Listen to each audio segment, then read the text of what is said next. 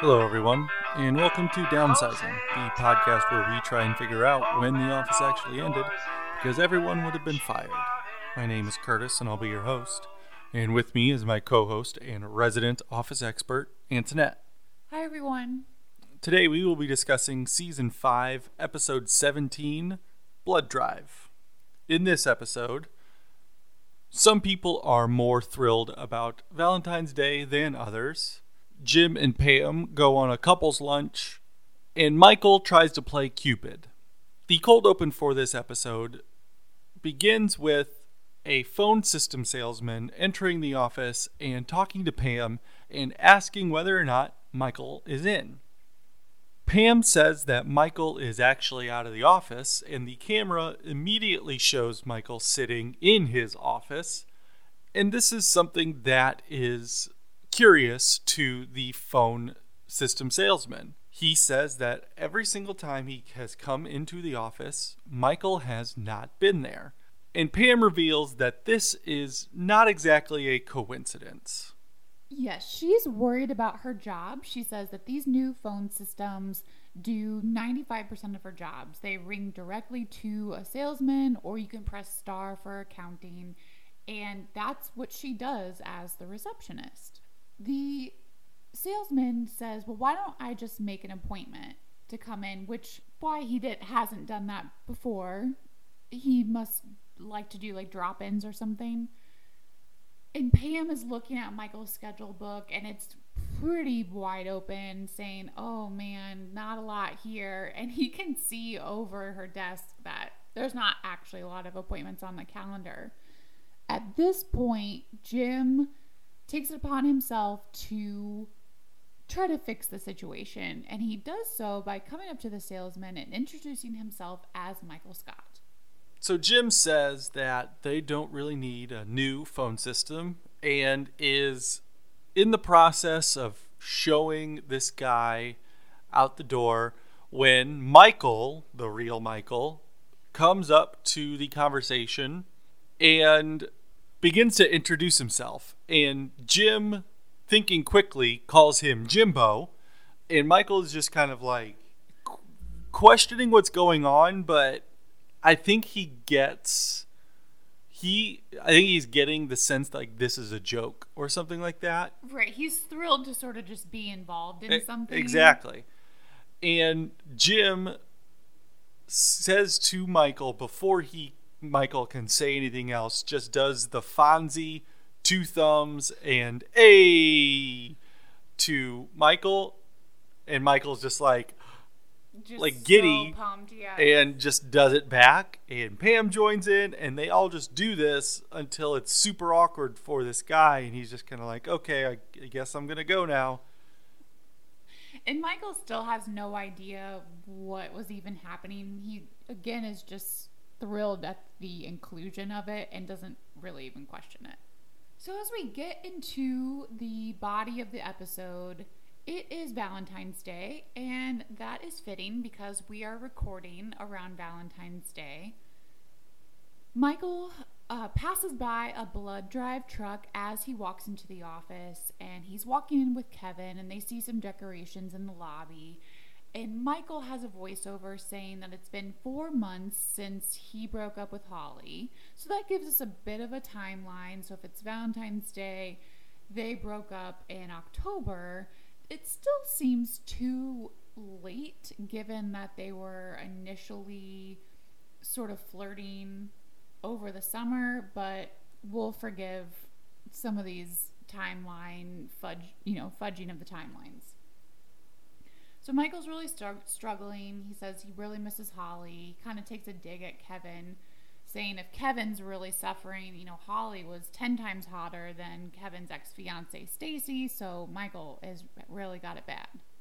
not to put a timeline on grief or anything like that, but Kevin, they we never meet Stacy, and she only gets brought up on very rare occasions. And I feel like they broke up in like season two or so. It's at least season 3. Okay. Um, and there was a, if you think back to season four, when Kevin and Andy negotiated for their parking spaces, and Kevin said it's just really nice to get a win after, because after Stacy, things look bleak. So, yeah, I, I, we don't know a lot about Kevin's personal life, but I wonder if maybe this was an idea that was supposed to happen in season four and it didn't because of the writer's strike and then they kind of just worked in michael's breakup with holly Yeah, could be. But yeah, just Kevin randomly throwing out the fact that he still misses his fiance, which sure, right not not completely out of the realm of possibilities, but being 2 years later for him to be like really still bringing it up. right is a little is a little odd Yeah. And so Michael and Kevin walk into the office and they are, in their minds, assaulted by the Valentine's Day decorations that are all over. And one of the first things they see is an arrangement of flowers on Pam's desk that she got from Jim. And Michael talks to Pam and just like, you know, this is kind of a hard day for some people in here. We don't really appreciate you like throwing it in our faces.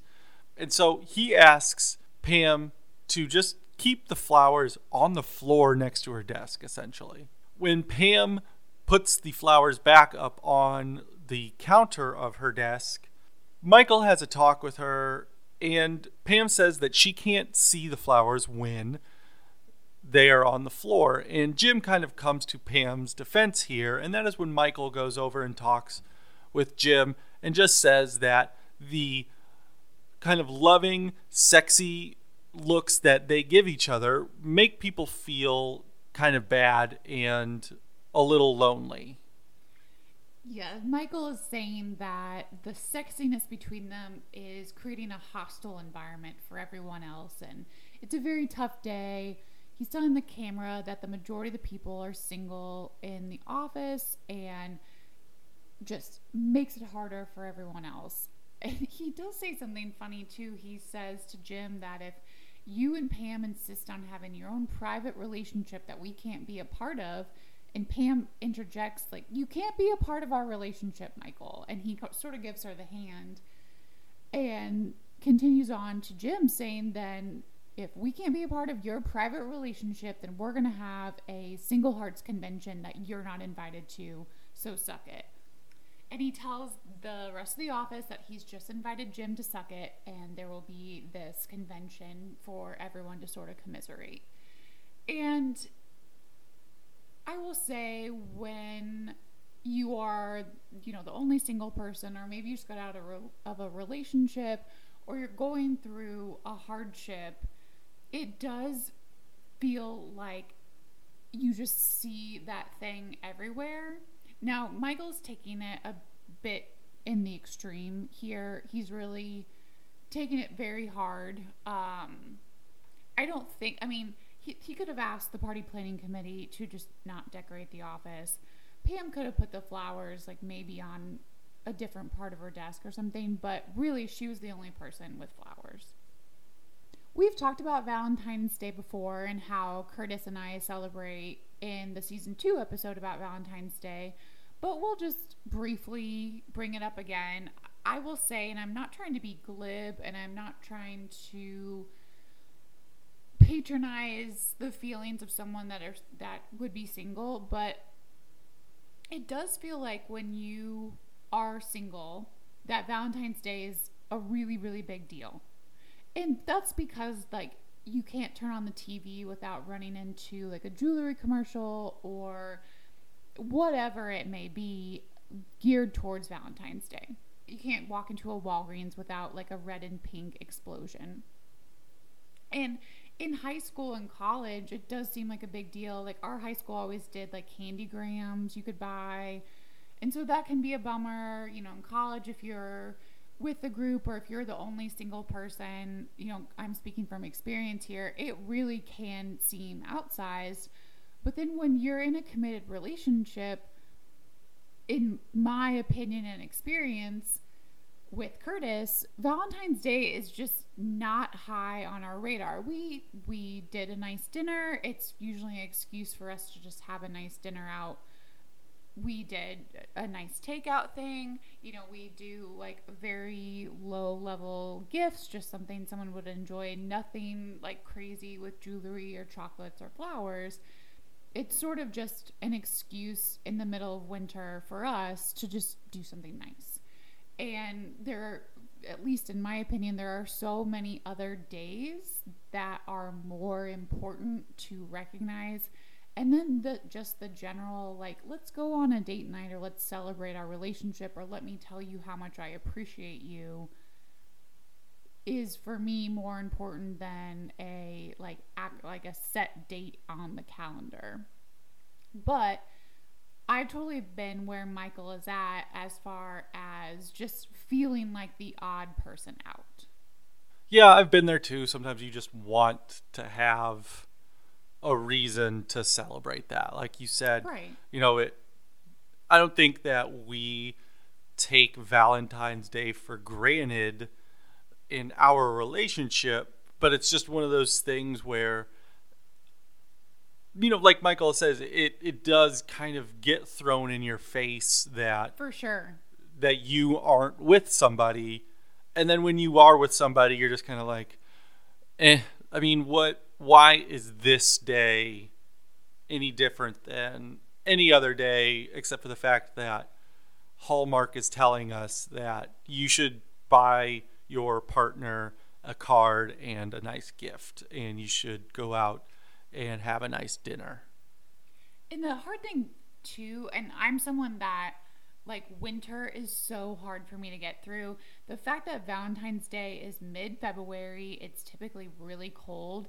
When you're single, it just sort of, it all just compounds on top of each other with that where you're like, oh yeah, it would be nice to like watch a movie with someone. It's sort of like New Year's Eve where it feels like you need to like have plans or have a partner or, you know, things like that.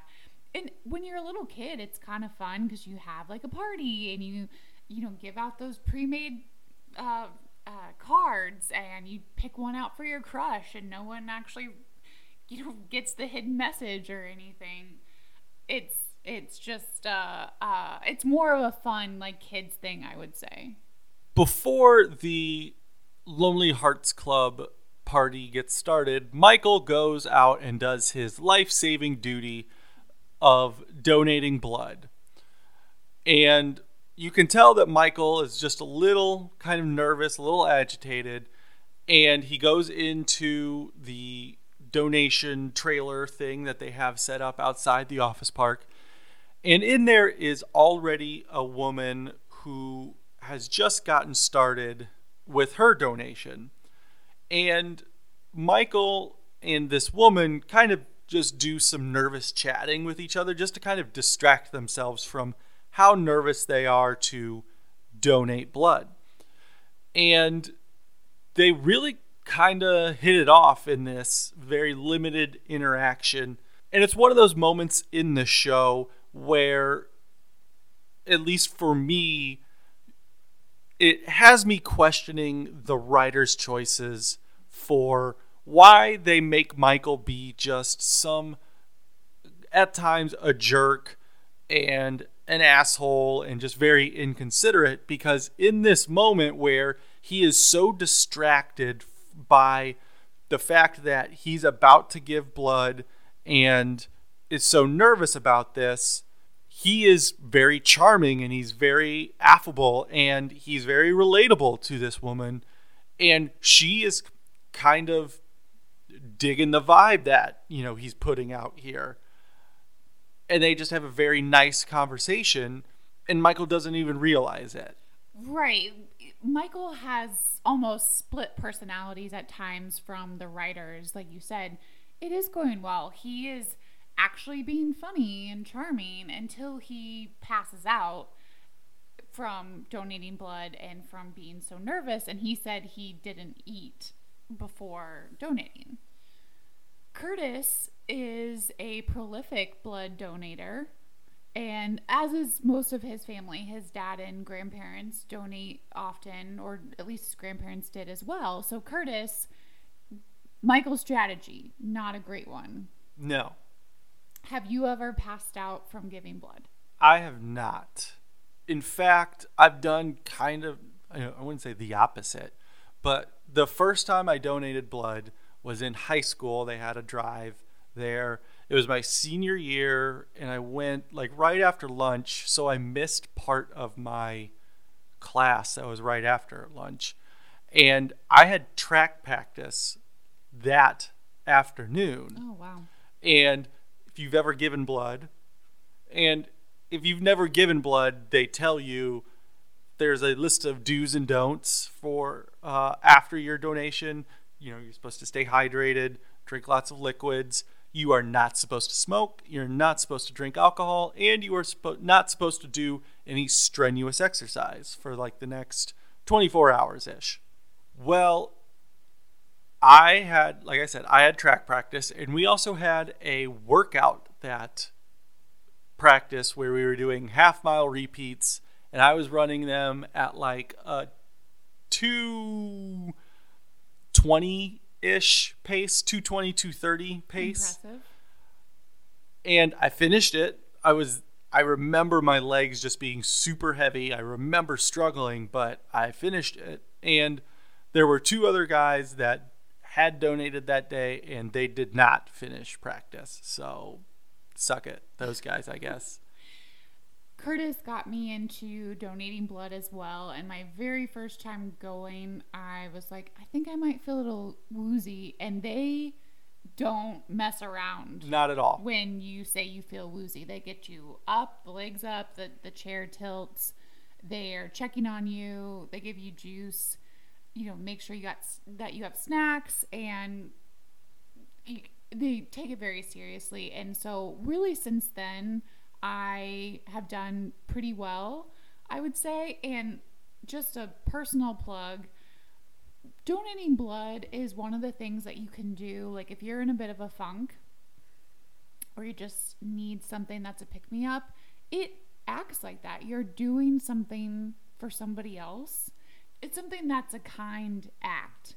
And there's all kinds of posters and, and materials to that effect, but it gives you a little bit of a happiness boost. And actually, there's this podcast I listened to called The Happiness Lab where she interviewed people that have donated a kidney, which is sort of that to the absolute extreme, and talk about the boost and of that altruism that they got from that act. And so if you're looking for just a little something, you're in good health, you're able to do so, try to donate blood and see if it gives you a little bit of a pick me up.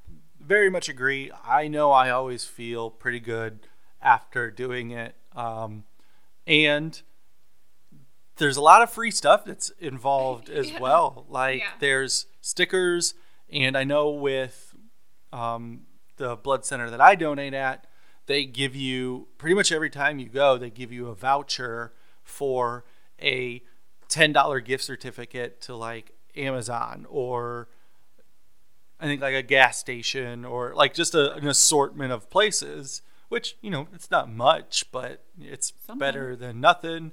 And pretty much like every other time, there, like you can send in this code and you get a free t shirt or you get um, like a, you know, a, a bag or a tumbler or something like that. I know that when I was in college, they had two blood drives a year, one around homecoming and then one in the spring during Greek week. And you went and you got a free t-shirt out of it. And so I had uh, a ton of those free t-shirts. And, but, but the best part about donating blood is free snacks. yes, that you can have all the free snacks you want. You can sit there as long as you need to. And if you are wanting to be a regular donor, they'll call that you know, they need donations. So they'll call and remind you. They'll get you scheduled. If you're planning on doing it, sign up, get a donor ID, track your gallons. You can get sweatshirts, you can get all kinds of swag. It's it's a good thing. So back to the episode. Like Antoinette said, Michael passes out. And when he finally comes to, he turns to see if this woman is still there, and she is gone. She has been replaced by Hank, the security guard. And Michael is not too thrilled about this. And he notices that this woman has left one of her gloves where she was sitting. And so he says to the attendant that the woman left her glove. I will need a name in order to get this glove back to her. And the attendant, of course, says, No, we can't provide that information to you. And so Michael is kind of walking on air right now. He finally has this connection with somebody and has this item of hers that gives him a reason to seek this woman out and try to return her glove to her and continue the connection that they had.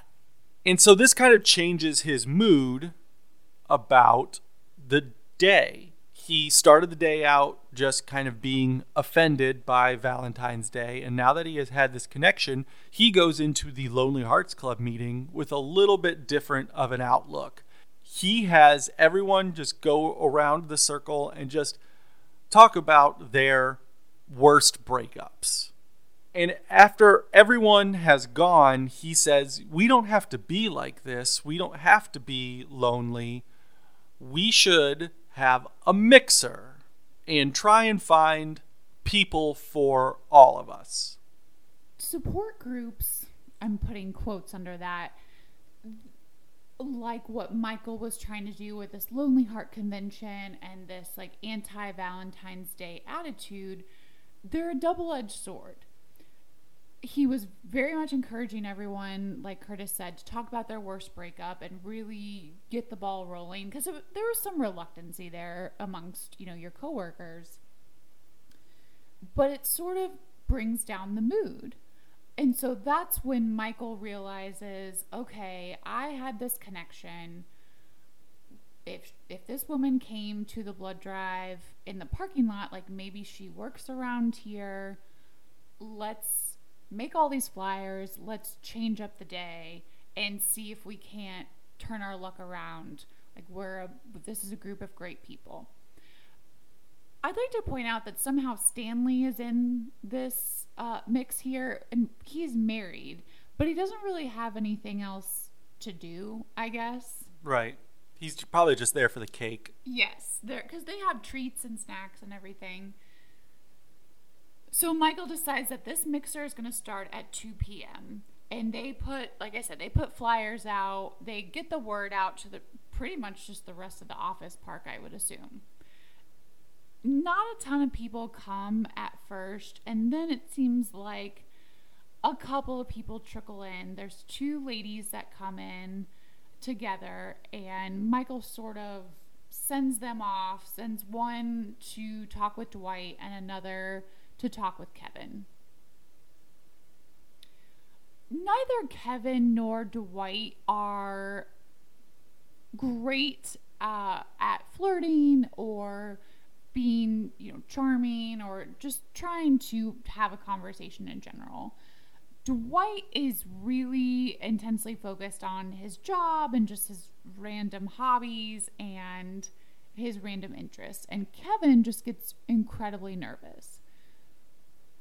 Kevin seems to have more success than Dwight does. It doesn't go well at first, but there does seem to be a bit of a connection there because the woman, Lynn, is pretty understanding. She likes talking to him. In the end, they exchange email addresses. Dwight, however, gets really stuck on the fact that the woman he is speaking with puts together catalogs for community colleges and he's like oh you must use a lot of paper and she says yes tons and that is a turn on for dwight because he's just this master salesman and he spends the rest of the afternoon seemingly maybe hours talking about her paper needs trying to sell her on paper and lock her into a contract at the end, she just wants to get out of there, and he's really annoyed at her for wasting his time and calls her an idiot. During this party, Michael is just kind of checking in on people and seeing how they're doing. Kind of continues his his matchmaker role here and he is keeping very close eye on the door. Every time that he hears something or people walk in, he really just kind of like turns to the door and just investigates as to who is coming in. And people are starting to notice this. And so people are kind of wondering, you know, why what Michael is looking for so intently. And eventually he does share that when he was giving blood, he and this woman ended up talking. And people do seem to be kind of taken by this story, most specifically Kelly, who Yeah. very much, like, this is very much a romantic comedy type storyline, and that's uh, Kelly's real life, at least in her head. And so she thinks that this is all very, very cute, and Michael really kind of eats up that validation. Very much so. It's kind of unfortunate that he, that the person that he was kind of most directly telling the story to is Kelly. Like Curtis said, she eats it up and she's like, "Oh my god, that's so romantic." And then Michael will give another little detail like he's like, "I think our blood bags touched." And Kelly's like, "Oh, oh my god." And that is not good. That is not good. Michael does not need any more reason to not be living within reality. And that is a lot of the trouble with romantic comedies. I'm not a big romantic comedy fan. One, because I think they're kind of boring. Like, I think my favorite romantic comedy is Wedding Crashers, and that really gets more on the comedy end. Two, it's just so s- stupid. They're just stupid.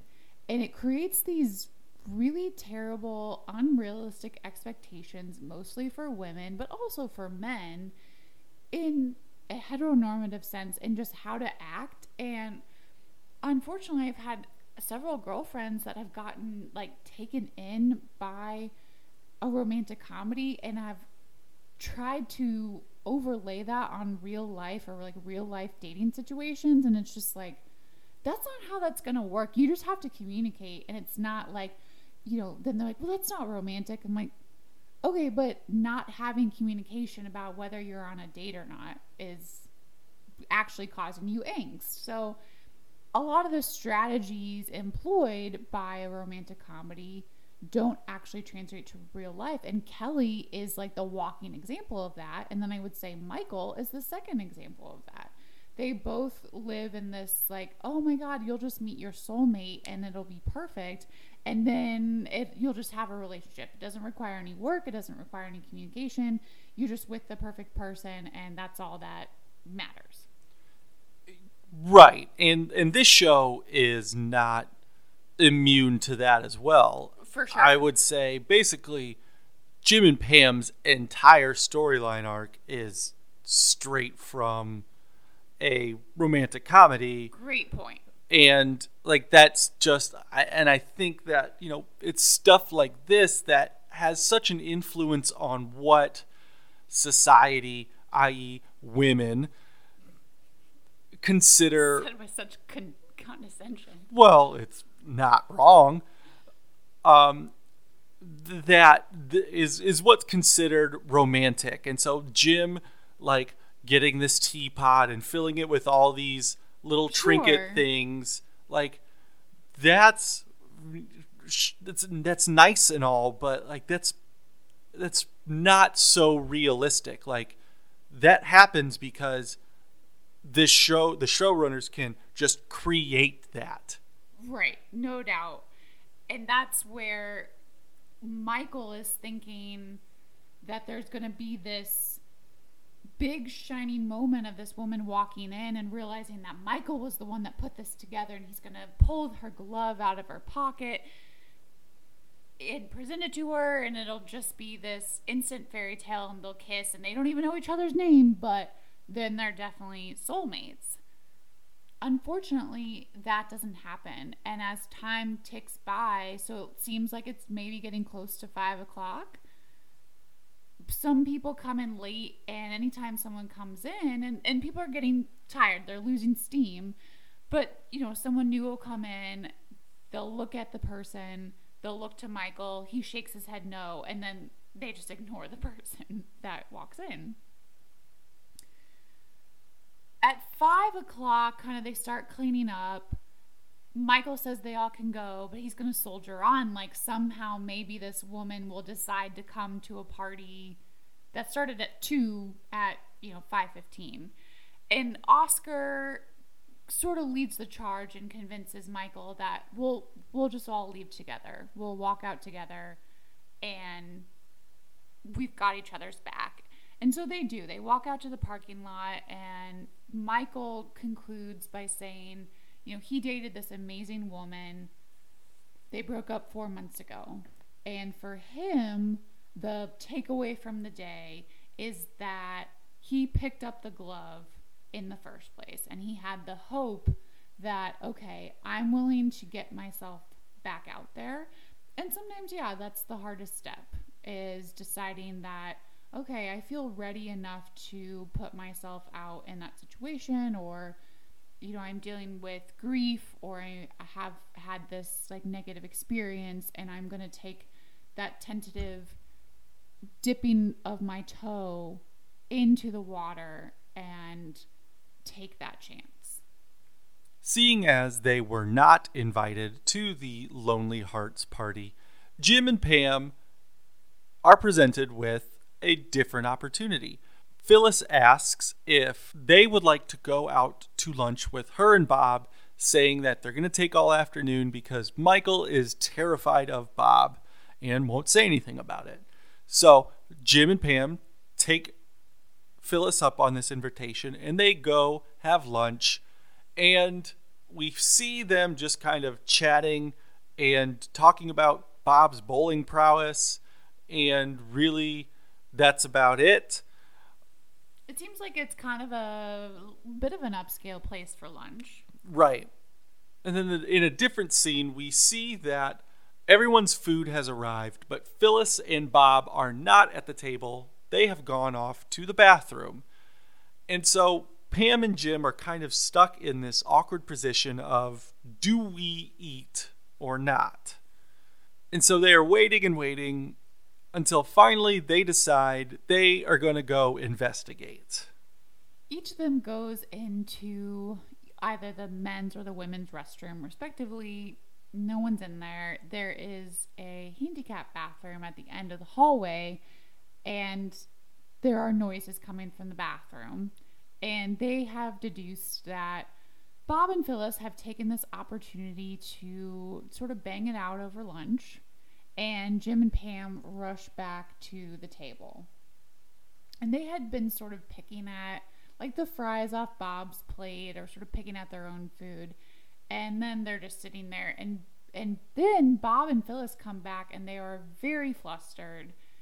You know, Bob's shirt's a little untucked, they're a little unkempt. You know, Phyllis is like sweating practically and it kind of becomes an awkward lunch. And we always knew that Bob and Phyllis had a lot of chemistry, have a lot of a very spicy relationship, uh, but they've really just decided they couldn't wait, and this lunch was the perfect opportunity. And then we never check in with the lunch again. It was kind of just a way to get the everyone besides Stanley, I guess, the people in a relationship in a different setting versus the singles mixer. And that pretty much does it for the goings on of this episode. So let's go to the annex with Antoinette and find out any fun facts about the episode. No real fun facts, but I'll just say a quick check in of Andy Angela Dwight. Andy's not in the episode because he's on one of his non refundable honeymoons. And NBC had created like a fake uh, Andy and Angela wedding website at the time. And then they had, after this episode aired, they posted like photos of Ed Helms like pretending to be like scuba diving or hot air ballooning on his own uh, to that fake wedding website. Angela, during her, you know, worst breakup, talks about the fact that her worst breakup was two breakups because she had two men duel over her. And Oscar was like, Yeah, we were all here with Andy and Dwight. And she said, No, this was years ago when I was living in Ohio. And so apparently she's had two pairs of men duel for her affection. I think she was lying about that. I don't think that was a real thing. I think it was sort of a way to gauge Dwight a little bit. Yeah. Then when Dwight was trying to sell paper, not really flirt, Angela looks pleased when the woman sort of was like, I've got to go. And then Dwight's really uh, annoyed at the situation. Otherwise, no real fun facts here. Curtis, do we have any firings? No, I don't think we do. Uh, pretty tame episode. We don't see Darryl at all, so Darryl is Yeah. his Darryl watch still continues. What is your Dundee for this episode? My Dundee is the weirdest flex, which goes to Dwight. As he's giving blood, it seems like the phlebotomist is having a little bit of trouble finding his vein. And so he said, you know, he asked her if she's having trouble. And she says a little. And so then he sort of uh, adjusts and then says, How about now? And she's like, Nope, that's good. Then he gives a one on one and says he has trained his major blood vessels to retract in, and, and also he can retract his penis into itself. Why you'd want either of those things to happen, I'm not sure. I guess both maybe preserve body heat. I don't know. What is your Dundee? Mine is the Lemons Out of Lemonade award that goes to Andy, who, despite getting dumped by Angela, is still going on all of his honeymoons because he put down non refundable deposits on them. Who is your employee of the month? I chose everyone because pretty much no one does any work the entire episode because they have the blood drive, one, but then from seemingly at least noon or one o'clock on, Michael has his Lonely Hearts convention, then the singles mixer, and Jim, Pam, and Phyllis go to lunch and seemingly, seemingly never come back. Who is your employee of the month? I chose Kevin because he kind of gets out of his rut and has a nice conversation with Lynn. And he, you know, as you said, it doesn't go very well. To start, he is just chatting with this woman and he brings up the fact that his fiance left him and he tries to correct that by saying he left her as if like so it makes him seem like the more desirable commodity, I guess. And then he just kind of like walks off. But he does kind of regain his composure, comes back to her later as she is getting ready to leave, and he just says, Really enjoyed talking to you. Do you have an email? Can we, you know, exchange information? And she agrees. So that does it for this week's episode. Please be sure to follow us on Twitter at DownsizingPod to get all the latest updates and continue listening to us on Google Podcasts, Apple Podcasts, Spotify, wherever you're listening to us. Be sure to rate, subscribe, like, and comment wherever you can in order to get our name out there. We appreciate you guys listening, and we will see you guys next time. Bye. Bye.